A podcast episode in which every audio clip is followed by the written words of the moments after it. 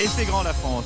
C'est grand la France, c'est l'actualité des Outre-mer sur Europe 1. Alors que le pays se déconfine peu à peu, la Guyane, elle, connaît le chemin inverse avec un taux d'incidence d'environ 400 cas pour 100 000 habitants. La situation sanitaire se dégrade. Les autorités, du coup, ont mis en place un confinement adapté. Reportage d'Arnaud Béhari, correspondant en Guyane pour Europe.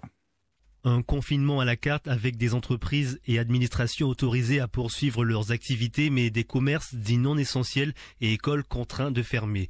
La circulation est alors possible avec une attestation pour aller travailler et faire des courses avant le couvre-feu strict de 19h à 5h du matin.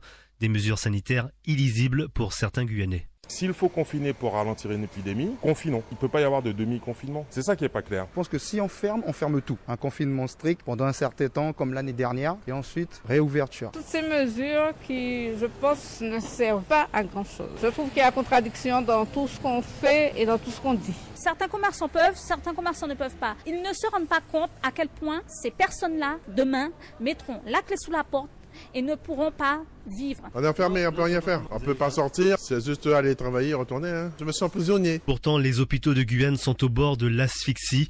Alors pour éviter leur saturation, des renforts de personnel soignant de l'armée et de la réserve sanitaire nationale sont mobilisés depuis l'Hexagone, explique Thierry Kefelec, préfet de Guyane. Il y a un très gros travail de rendre l'hôpital le plus solide possible. Et mardi, nous aurons 17 renforts militaires en plus. Pour nous, c'est tenir la réanimation, c'est tenir le rythme de ce virus. Un confinement adapté qui doit courir au moins jusqu'à dimanche prochain, mais les autorités n'excluent pas son prolongement si la situation ne s'améliore pas. Bonjour Arnaud. Bonjour Pierre. Toujours dans l'actualité du coronavirus, la vaccination ne se dit toujours pas hein, en Guyane. Seuls 49% des Guyanais y sont favorables.